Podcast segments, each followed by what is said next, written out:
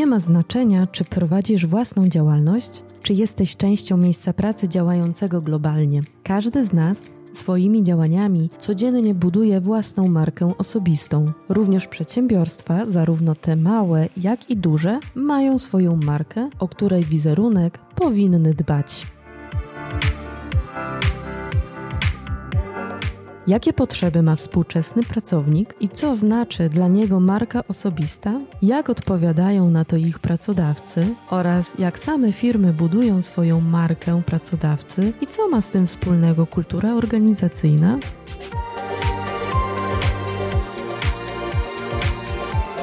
Nazywam się Dominika Nawrocka, a Ty słuchasz podcastu Między innymi audycji Capgemini Polska poruszającej trendy i wyzwania współczesnego świata.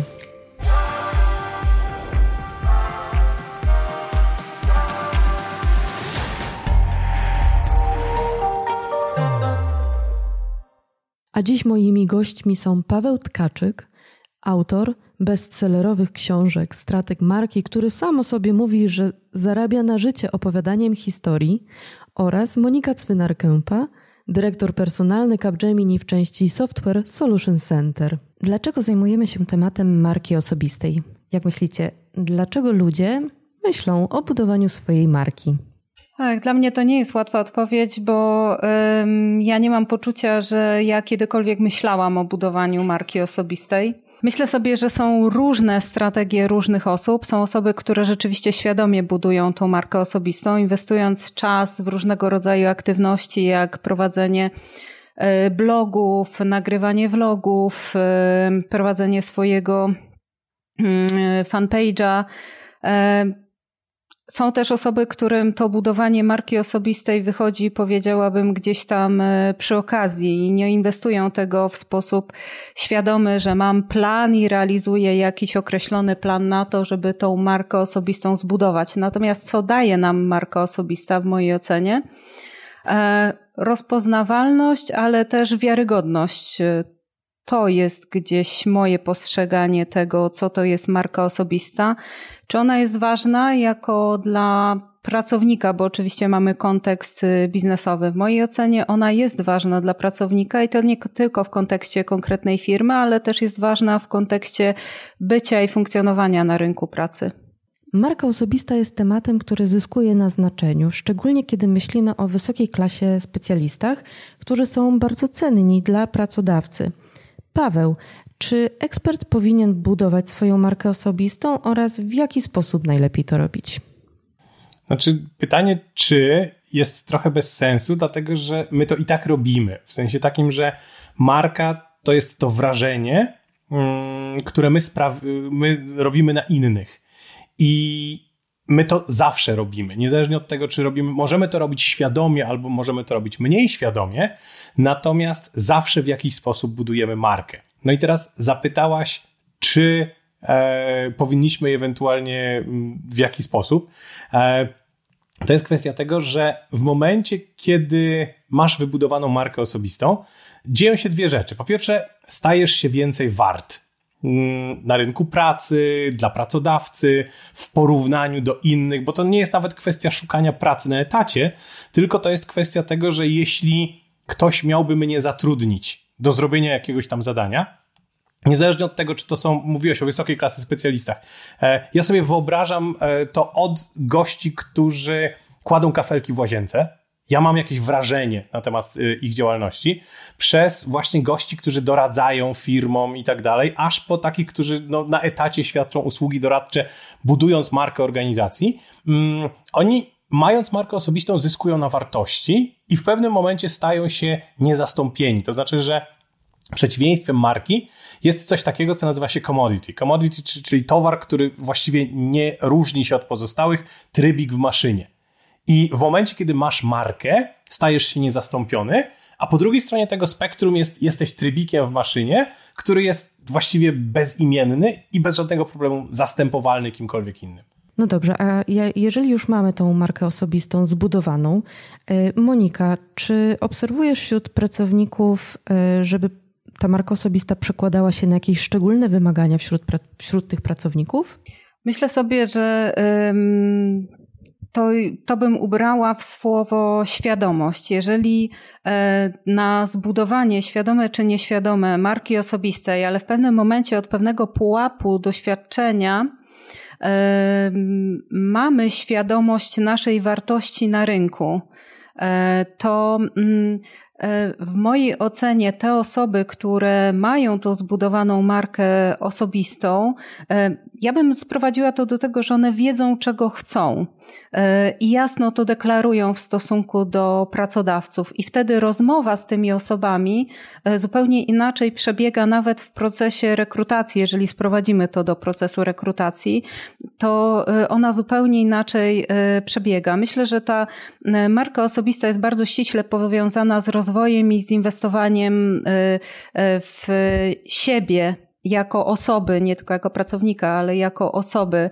Mm, więc y, jeżeli inwestujesz, to też dobierając kolejne tak jakby etapy w swoim życiu, e, też świadomie je dobierasz i świadomie w te akuratnie elementy i etapy inwestujesz. Więc e, jeśli chodzi o pracodawcę, jeżeli mówimy o takiej osobie, która e, świadomie się rozwija, buduje tą markę osobistą przypadkowo lub nieprzypadkowo, to to są osoby, które wiedzą, czego chcą, wiedzą, jak chcą się rozwijać i przychodzą z konkretnymi oczekiwaniami i wymaganiami do danego pracodawcy i szukają możliwości zaspokojenia zaspokojenia tych potrzeb. Co w takim razie jest takim czynnikiem, który sprawia, że doświadczeni specjaliści chcą związać się z danym pracodawcą na dłużej niż, dajmy na to, na rok? Okej, okay, ja mogę powiedzieć e, ze, z, z poziomu y, firmy, w której obecnie jestem, czyli Software Solution Center, e, Capgemini Software Solution Center. Powiedziałabym, że to jest, e, to jest bardzo ostrożne dobieranie się, nie powiedziałabym, że w pary, bo nie chcę tego sprowadzać do speed datingu, ale mm, pracodawca ma określoną kulturę organizacyjną, ma określone elementy, na które stawia i które są dla niego ważne. I to, co jest istotne w mojej ocenie, to na etapie rekrutacji czy dobierania się e, trzeba, żeby obie strony miały, miały świadomość, czego chcą i co chcą zaoferować. E, I nie każdy, co jest istotne, nie każdy ekspert będzie do nas pasował ale my też nie każdemu ekspertowi będziemy pasować, co nie znaczy, że ten ekspert jest zły albo że my jako firma jesteśmy źli. Po prostu nie pasujemy do siebie. My mamy konkretne oczekiwania, mamy oczekiwanie też w stosunku określonego profilu osoby, I jeżeli te nasze oczekiwania i oczekiwania drugiej strony, czyli kandydata, a potem pracownika się spotykają i te oczekiwania, oprócz tego, że spotkają się w czasie rozmowy rekrutacyjnej, ale one później są długofalowo realizowane, to wtedy mówimy o tym, że ci ludzie z nami zostają. I te osoby, ja mogę powiedzieć ze swojej perspektywy i z doświadczenia e, mojej firmy, mimo tego, że e, czas e, pobytu w firmie średnio jest określony w branży IT, że to jest półtora roku. Kiedyś widziałam takie opracowanie z poziomu Wrocławia, że w firmach IT pracownicy zostają mniej więcej od półtora roku do trzech lat.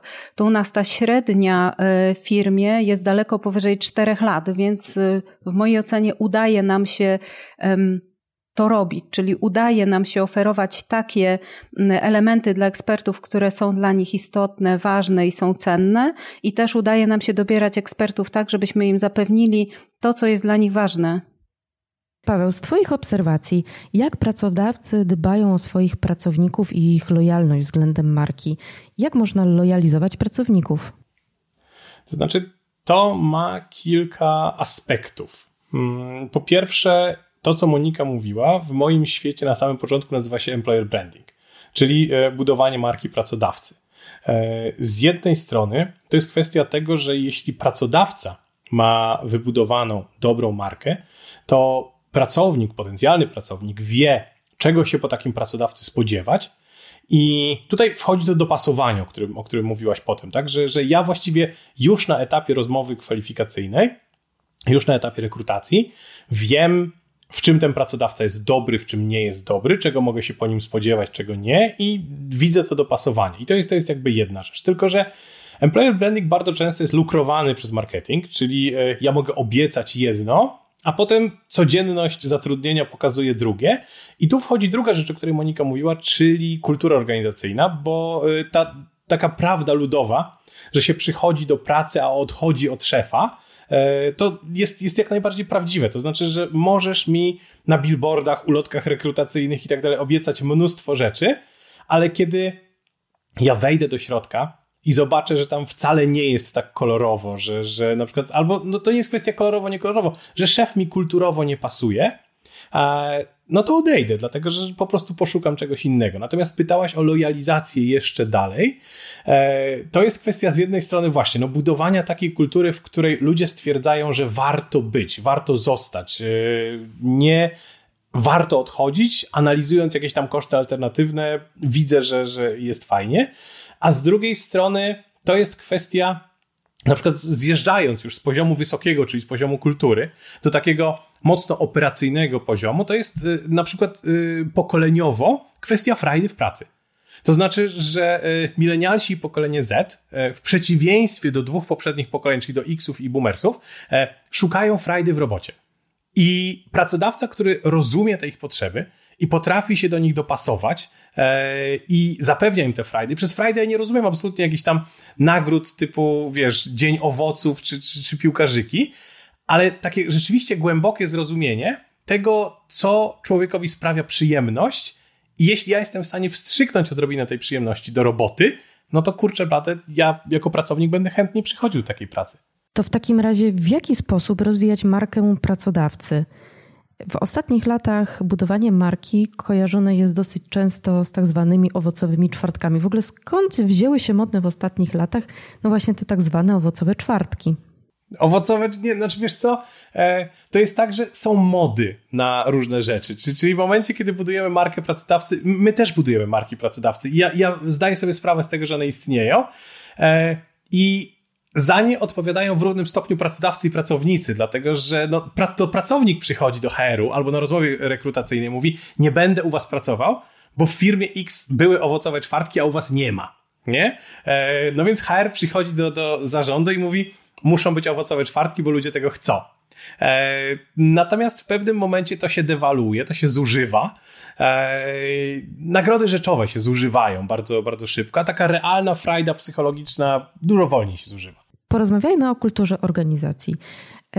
Ja wiem, to jest y, kultura organizacyjna, to jest coś, co istniało zawsze, a tak naprawdę w ostatnich latach ten temat y, porusza się częściej.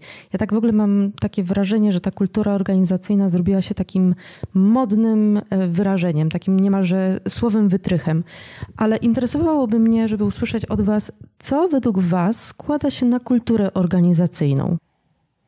Wiesz co, ja teraz piszę książkę o kulturze organizacyjnej, więc jakby mógłbym o tym bardzo długo. E, natomiast e, po pierwsze uważam, że kultura organizacyjna jest potężnym źródłem przewagi konkurencyjnej. To znaczy, że szczególnie w przypadku firm, które świadczą usługi, które też są commodities, tak? To znaczy, że kiedy rozmawiamy na przykład o takim service center, e, no to jeśli ja będę pracował w firmie A albo będę pracował w firmie B, E, i będę świadczył te usługi serwisowe, no to ja będę tak samo siedział przy komputerze czy cokolwiek innego, więc e, to nie jest kwestia tego, czym ja skuszę pra pracownika jako pracodawca, czym ja go skuszę, w sensie, co on będzie robił, tylko to jest kwestia tego, jak on to będzie robił. To znaczy, że w jakich warunkach, w jaki sposób. I powiedziałaś, Dominiko, o tym, że kultura jest takim słowem wytrychem. To jest prawda, E, ja też się z tym bardzo często spotykam, dlatego że ludzie w większości uważają kulturę za twór miękki. To znaczy, że kultura to jest takie nie wiadomo co między ludźmi. Natomiast z mojego punktu widzenia, z, te, z tego miejsca stratega, gościa, który planuje, projektuje, kultura jest twarda. Kulturę da się zmierzyć, zważyć, pociąć, rozłożyć na elementy pierwsze i tak dalej. E, I co najważniejsze z punktu widzenia pracodawcy również, tę kulturę da się kształtować. E, nie zawsze bezpośrednio da się ją kształtować, bo ona ma kilka warstw. Natomiast są takie warstwy, jak na przykład zachowania, które my kształtujemy bezpośrednio. Natomiast są takie warstwy jak przekonania, których nie jesteśmy w stanie kształtować bezpośrednio, więc, więc e, to. I teraz w momencie, kiedy dobrze rozłożymy kulturę na elementy pierwsze, no to jesteśmy w stanie wyciągnąć z niej bardzo dużo i ukształtować ją w taki sposób, żeby doprowadzić do tej właśnie lojalności, o której mówiłaś. W jaki sposób powinniśmy rozumieć kulturę organizacyjną? Czy istnieją jakieś sposoby, dzięki którym team leader czy bezpośredni przełożony może w jak najlepszy sposób rozwijać kulturę organizacyjną wśród swoich pracowników? Mhm. To znaczy, że y, znowu to jest kwestia tego, jak ludzie rozumieją kulturę, e, ale w takim potocznym rozumieniu kultury, mm, kultura to są wartości firmy. Tylko, że to jest nieprawda. Z takiego mojego punktu widzenia, jakby z punktu widzenia badacza i tak dalej, to nie jest prawda. E, dlatego, że kiedy miałbym rozkładać kulturę na, na poszczególne warstwy, to bym powiedział tak. Pierwszą i podstawową warstwą są zachowania. To znaczy, że to jest ta najbardziej zewnętrzna e, część kultury, to co emanuje. W jaki sposób ludzie zachowują się w określonych e, sytuacjach i tak dalej. I teraz nie musimy mówić o kulturze organizacyjnej, możemy mówić o kulturze, wiesz, narodowej, o kulturze e, jakiegoś, nie wiem, jakiejś grupy społecznej czy cokolwiek innego, ale oni po prostu w konkretnej sytuacji, na przykład podjeżdża radiowóz i grupa kibiców zachowuje się w bardzo konkretny sposób, a my byśmy się tak nie zachowali, nie? E, niezależnie od tego, co, co oni wierzą czy wiedzą. I teraz istnieją narzędzia do kształtowania zachowań, najprościej rzecz ujmując, to są nagrody, kary i wiedza, e, takie rzeczy. Natomiast, e, natomiast druga warstwa, o której rozmawiamy, to jest warstwa, która nazywa się nawyki. I ona z punktu widzenia kształtowania kultury organizacji jest właściwie kluczowa, dlatego że mm, to nie jest kwestia tego, jak my się zachowujemy, ale jak jesteśmy przyzwyczajeni, żeby się zachowywać. I, i e, kiedy mówiłaś o tam team liderach, o bezpośrednich przełożonych, e, ich rola największa to jest z jednej strony oczywiście kształtować zachowania, ale z drugiej strony kształtować nawyki, dlatego że w momencie, kiedy masz tylko i wyłącznie zachowania, no to to wymaga kija i marchewki obecnego właściwie cały czas, żeby firma się kręciła w taki sposób, jak się powinna kręcić. Natomiast w momencie, kiedy masz w kulturze wykształcone nawyki, to kij i marchewka znikają, e, a kultura sama się toczy dokładnie tą ścieżką, którą była wyznaczona, bo ludzie przestają myśleć o tym i się zachowują tak, jak zawsze się zachowywali. To jest nawyk. E, I trzecia warstwa to jest ta warstwa, która nazywa się przekonania.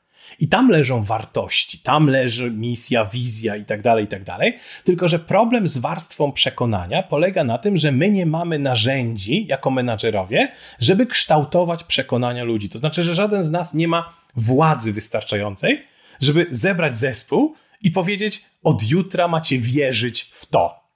Y, to w takim razie nie mamy żadnych sposobów na kształtowanie tych przekonań, które występują u innych? Znaczy, no nie, ale czekaj, bo zaraz cię zmartwię. E, powiedziałem, że nie mamy bezpośrednich narzędzi do kształtowania przekonań, natomiast wiemy z psychologii, że przekonania są kształtowane przez nawyki i zachowania. To znaczy, że w momencie, kiedy e, ja jestem zmuszony do tego, żeby na przykład nie jeść mięsa, to po dwóch miesiącach niejedzenia mięsa z przymusu, bo na przykład nie było w sklepie, ja będę zadeklarowanym wegetarianinem. Mało tego, pojawi się coś takiego, co w psychologii nazywamy syndromem neofity, i będę krzywo patrzył na wszystkich was, mięsożerców, którzy tam krzywdzicie zwierzątka i tak dalej, i tak dalej, bo ja potrzebuję osadzić zachowania wewnątrz y, pewnej struktury wartości, tak? Te moje zachowania, one muszą być dobre.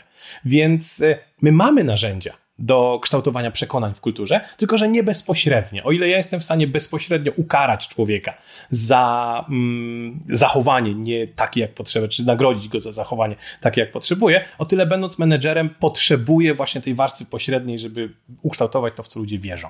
To co robią świadome organizacje, aby rozwijać dobrą kulturę organizacyjną? Jak robią to najlepsi? Wiesz co, to nie jest kwestia najlepsi, dlatego że dobre kultury organizacyjne to są wyróżniające się kultury organizacyjne. I y, są takie klasyczne przykłady, na przykład, nie wiem, amerykańska armia. E, I mnóstwo ludzi uczy się od nich, dlatego że oni nie mają kultury lepszej albo gorszej, oni mają kulturę po prostu inną. Natomiast z takich fajnych przykładów z firm, z którymi pracowałem, e, pierwsze co mi przychodzi do głowy to jest na przykład Skanska.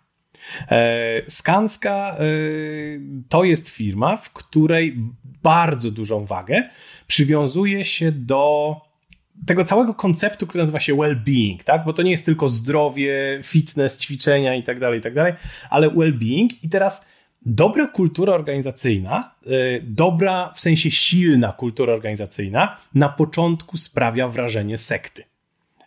To znaczy, że słabe kultury to są takie, gdzie nie czujesz, że przechodzisz między jedną firmą a drugą. Prawda? Czyli, czyli właściwie pracowałeś w firmie X, przechodzisz do firmy Y, nic się nie zmieniło. To oznacza, że kultura jest taka letnia, tak? Y, ani ona dobra, ani zła. Natomiast silne kultury organizacyjne sprawiają wrażenie sekty i, i to na przykład było jedno z moich pierwszych wrażeń w pracy ze Skanska. E, po pierwsze się nie odmienia Skanska. To jest a propos rytuałów kulturowych, nie odmienia się Skanska, nie można mówić Skanskiej i tak dalej, i tak dalej. Tego się nauczyłem. E, a druga rzecz, oni na przykład e, robią sobie regularne przerwy na ćwiczenia, i jest to zupełnie normalne. To znaczy, zupełnie normalne jest to, że w trakcie, nie wiem, półtora godzinnego spotkania oni wszyscy wstają i zaczynają wykonywać jakąś serię ćwiczeń. Teraz człowiek z zewnątrz, który wchodzi do Skanska i uczestniczy w tym spotkaniu, patrzy na to i mówi: Boże, kochany sekciarze. Natomiast y, dla nich to jest zupełnie naturalne. Ja, jak y, się, że tak powiem, osadziłem troszeczkę w tej ich kulturze, e, dla mnie też stało się to zupełnie naturalne, ale jest dużo takich firm. E, pracowałem na przykład z L'Orealem jakiś czas temu. E, oni z kolei mają e, też jakby kulturę, natomiast ona jest niekoniecznie well-being, tam jest zdrowie bardzo ważne. I teraz nie wyobrażasz sobie, jakim wielkim przewinieniem jest zamówienie w stołówce firmowej L'Oreala frytek. Zdarzyło mi się to zrobić, tak jakby z przyzwyczajenia i tak dalej. I, i, I co, wzbudziłeś zainteresowanie wśród innych? Znaczy, właśnie tak. Wszystkie oczy spojrzały na mnie, jak szedłem przez firmową kantynę z frytkami na tacy, to dostałem tyle złowrogich spojrzeń tak naprawdę, że, że sobie nie wyobrażasz, nie? I, I, Można by powiedzieć, że jest to pewien sposób dyskryminacja. Znaczy, wiesz, to jest kwestia już tego, właśnie, czy ja pasuję do tej kultury, czy ja nie pasuję do tej kultury. Na pewno poczułem presję społeczną. I następnego dnia, kiedy byłem u nich, nie zamówiłem frytek, dlatego że no, nie? E, natomiast czy to jest dyskryminacja? E, wydaje mi się, że nie, oni tam mają te frytki, jeśli chcesz i jesteś gotów znosić te nienawistne spojrzenia, to proszę cię bardzo, nie? Natomiast, wiesz... Monika, a jak ty rozumiesz kulturę organizacyjną? Czy uważasz, że firmy jej potrzebują? Jak wygląda to w Capgemini? Znaczy, ja bym, y, ja całkowicie zgadzam się z tym, co Paweł powiedział i też nawiązując do tego, Domi, co ty powiedziałeś, że w tej chwili zazwyczaj są takie momenty, czasokresy, gdzie jakieś e, słowo albo jakieś e, mm, sformułowanie jest tym słowem sexy i rzeczywiście teraz, w ostatnimi czasy, kultura organizacyjna to jest to sexy słowo i to, na czym się wszyscy, powiedziałabym, też HR-owcy skupiają i też to jest ten element, który jest gdzieś tam mocno podkreślany. Moje przemyślenia co do kultury organizacyjnej są takie y, w kontekście już y, osadzając to w kontekście Capgemini, że ta kultura y, organizacyjna determinuje wszystko. Rzeczywiście wszystko. I to jest zbiór tak naprawdę wszystkiego, czym możesz opisać firmę. To, co ja bym dodała do tego, co Paweł wspomniał, to to, że ta kultura organizacyjna nie jest stabilna, o czym bardzo często firmy zapominają. Definiują sobie kulturę organizacyjną, to od dzisiaj będziemy właśnie, nawiązując nawet Paweł do Twoich przykładów, od dzisiaj będziemy ćwiczyć i ćwiczymy przez najbliższe 100 lat. Albo, e, co nie jest oczywiście złe, to nie o to chodzi, tylko mm, albo nie jemy frytek i nie jemy przez 100 lat, tylko zapominają o tym, żeby cały czas weryfikować, tą kulturę organizacyjną z otoczeniem, bo to nie jest tak. Najczęstszy błąd firm, który jest popełniany, że ta kultura organizacyjna jest definiowana od środka, a ona musi być definiowana biorąc z zewnątrz, internalizowana tak jakby, czyli patrzymy, co dla poszczególnych pokoleń, o których Paweł przed chwilą powiedział, jest ważne. I w firmie mamy cztery pokolenia i musimy wziąć pod uwagę elementy ważne dla wszystkich czterech pokoleń. Nie tylko dla jednego. Musimy patrzeć, co z tej naszej kultury organizacyjnej się ciągle sprawdza, jest ważne dla naszych ludzi i powinniśmy to podtrzymywać, pielęgnować, a jakie dodatkowe, nowe elementy powinniśmy wprowadzić do organizacji, żeby ciągle ta kultura była rzeczywiście żywa i żeby była tą kulturą, która przyciąga i utrzymuje pracowników. I my to robimy. E, na czym my się opieramy? My jesteśmy rzeczywiście dużą organizacją. Mówię już o samym Wrocławiu i Poznaniu. Abstrahuję od tego, że Capgemini w Polsce to jest ponad 9 tysięcy ludzi, ale we Wrocławiu, w Poznaniu e, ponad tysiąc osób, więc to jest duża firma. Nie jest łatwo zarządzać taką firmą i też niekoniecznie ona dla wszystkich może być atrakcyjna. To, co nam się udało zbudować w ramach kultury organizacyjnej i ciągle pielęgnujemy, to to, że z jednej strony jesteśmy duzi, a z drugiej strony każdą z osób, każdego te pracownika traktujemy indywidualnie.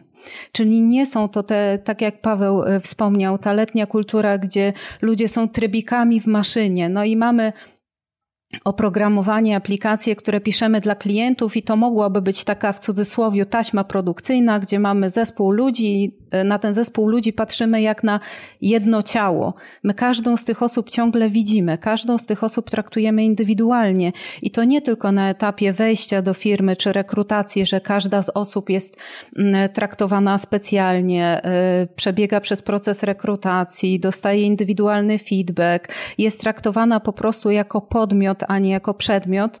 Mm, I później w firmie będąc też traktujemy indywidualnie. Ja bym trochę się odniosła do tego, co Paweł powiedział, kiedy jest fan pracowników, oprócz tych e, e, czwartków owocowych, e, mitycznych i tych dodatkowych elementów, to to, że oni rzeczywiście wspólnie z nami tą kulturę tworzą. Mówią, co jest dla nich ważne co chcieliby, żeby było.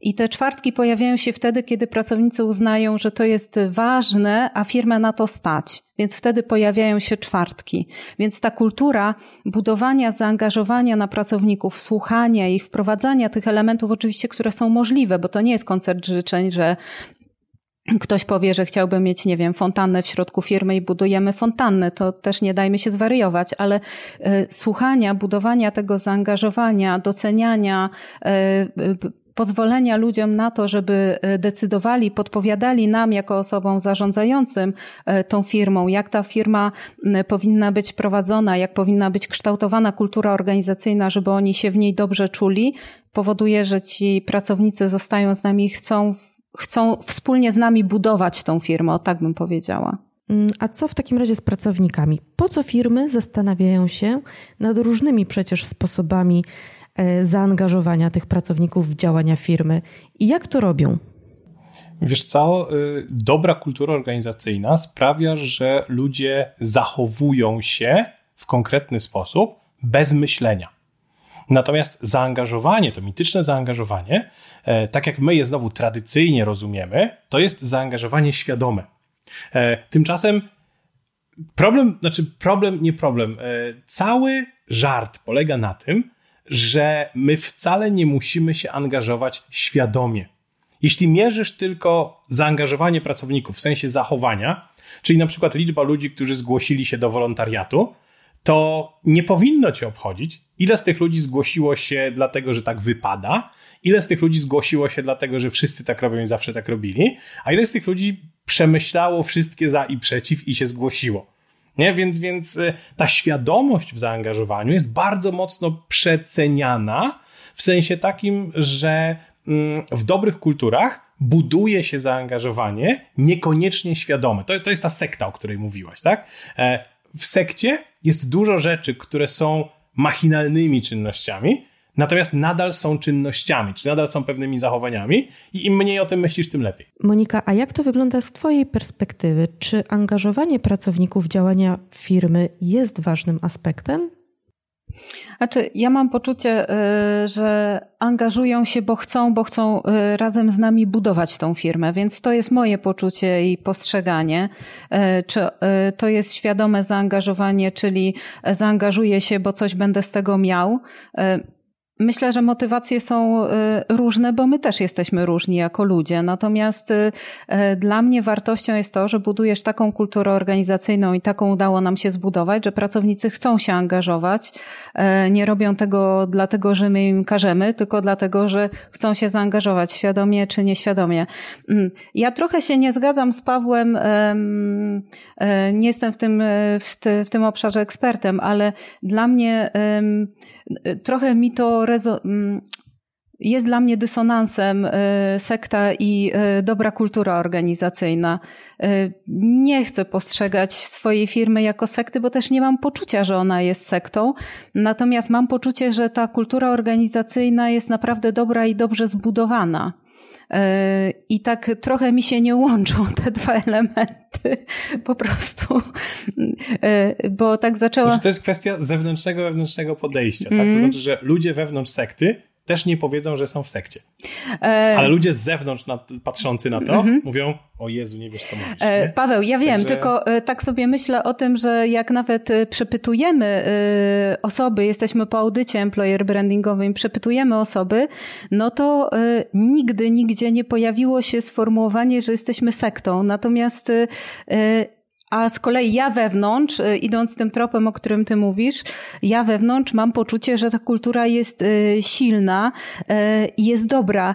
Więc wiesz, rozumiem, co chcesz powiedzieć, że osoby w sekcie mhm. nigdy nie powiedzą, że czuję się w sekcie i ja też powiem, że nie czuję się w sekcie. Natomiast patrząc na to też od zewnątrz, czyli od osób, które były przepytywane, one też nie mają takiego postrzegania, więc może gdzieś tam jest jeszcze jakiś, jaka, jakiś inny twór pośrodku po prostu między sektą, słabą kulturą organizacyjną i co, coś gdzieś pomiędzy. Tak, ale zobacz, no, znowu zalatujesz sektą. Znaczy inaczej, to jest kwestia tylko i wyłącznie e, jakiejś e, przywiązania łatki do konkretnego terminu, tak? I teraz Właśnie, sekta może być takie pejoratywna. Samo postrzeganie. E, może być pozytywna. Ewangelizm może być pejoratywny, może być, wiesz, pozytywny. Więc e, tutaj, tak, zgadzam się, że to jest spektrum że istnieją potwornie silne kultury organizacyjne, które od razu jakby zalatują sektą. E, istnieją w ogóle nie wyróżniające się kultury organizacyjne, gdzie przechodzimy między jedną firmą a drugą i właściwie nie czujemy różnicy. I pewnie jest coś w środku, nie potrafię tego nazwać. Przejdźmy teraz tematycznie z kultury organizacyjnej do komunikacji wewnętrznej. Czy komunikację wewnętrzną można uznać za element kultury organizacyjnej, i jaką według Was pełni rolę? Może zacznijmy od Moniki.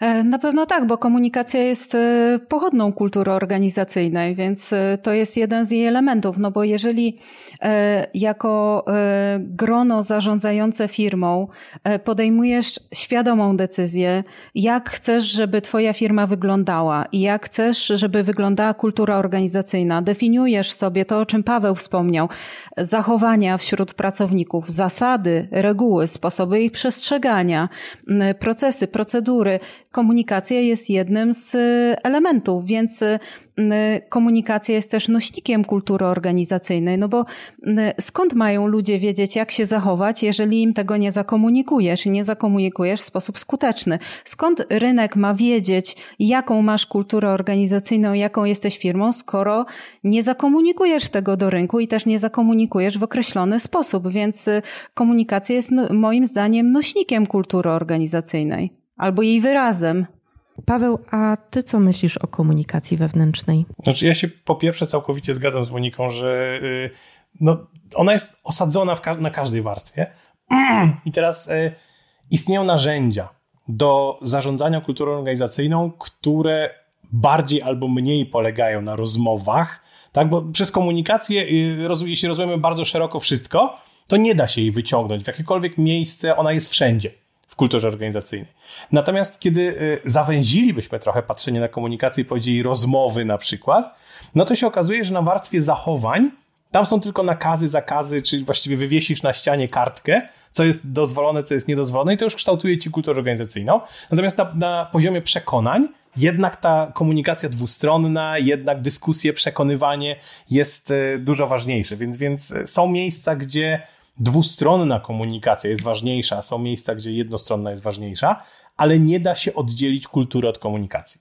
Monika, jak firma wpływa na markę osobistą pracownika? Co może mu zaoferować? E, ja bym wróciła do tego, co powiedziałam na początku. Firma może bardzo dużo zaoferować e, ekspertom i e, osobom, które świadomie czy nieświadomie budują tą markę osobistą, ponieważ firma stwarza możliwości. Po pierwsze, stwarza możliwości rozwoju w tym kierunku, w którym dana osoba chce się rozwijać. Poza tym, stwarza możliwości prezentowania się, czyli takiego budowania networkingu, ale też prezentowania tej swojej marki osobistej, tak? Czyli y, mamy y, konferencje, gdzie nasi pracownicy nas reprezentują jako firmę, ale reprezentują też siebie, więc tego to trudno oddzielić jedno od drugiego, bo jeżeli mamy prelegenta na konferencji, to oprócz tego, że to jest osoba z Capgemini, ekspert z Capgemini, to to jest też powiedzmy Jan Kowalski, który też buduje swoją markę w ten sposób osobistą i też ją uwiarygadnia ponieważ on opowiada o swoich doświadczeniach, o swoich sukcesach, o rezultatach, które osiągnął w kontekście firmy. Czy budowanie marki e, osobistej pracownika w takim razie może negatywnie wpłynąć na organizację? To, to znaczy, mm, że pracownik po zbudowaniu silnej marki osobistej po prostu odejdzie z tej organizacji? Nie, bo to jest dokładnie to samo, co ta metafora ze szkoleniami, tak? To znaczy, że gdzie dwóch egzekutywów rozmawia ze sobą e, i jeden mówi, a co jak ich wyszkolimy i odejdą? a drugi mówi, a co jak ich nie wyszkolimy i zostaną. Nie? Więc, więc e, nie masz wpływu właściwie na to, e, że pracownik odejdzie czy zostanie, jeśli chodzi o markę osobistą, bo to nie to jest powodem, dla którego on od ciebie odchodzi. On odchodzi dlatego, że nie znalazł właśnie w firmie wsparcia, rozmowy, szefa czy cokolwiek innego, a nie dlatego, że wiesz, wybudowałem markę osobistą i teraz żegnajcie frajerzy, nie tędy droga. Jeśli masz taką organizację i, i tego się boisz, to znaczy, że nad organizacją musisz pracować, a nie nad markami y, osobistymi swoich pracowników. I to jest dobre zakończenie. Monika, Paweł, bardzo pięknie Wam dziękuję za rozmowę.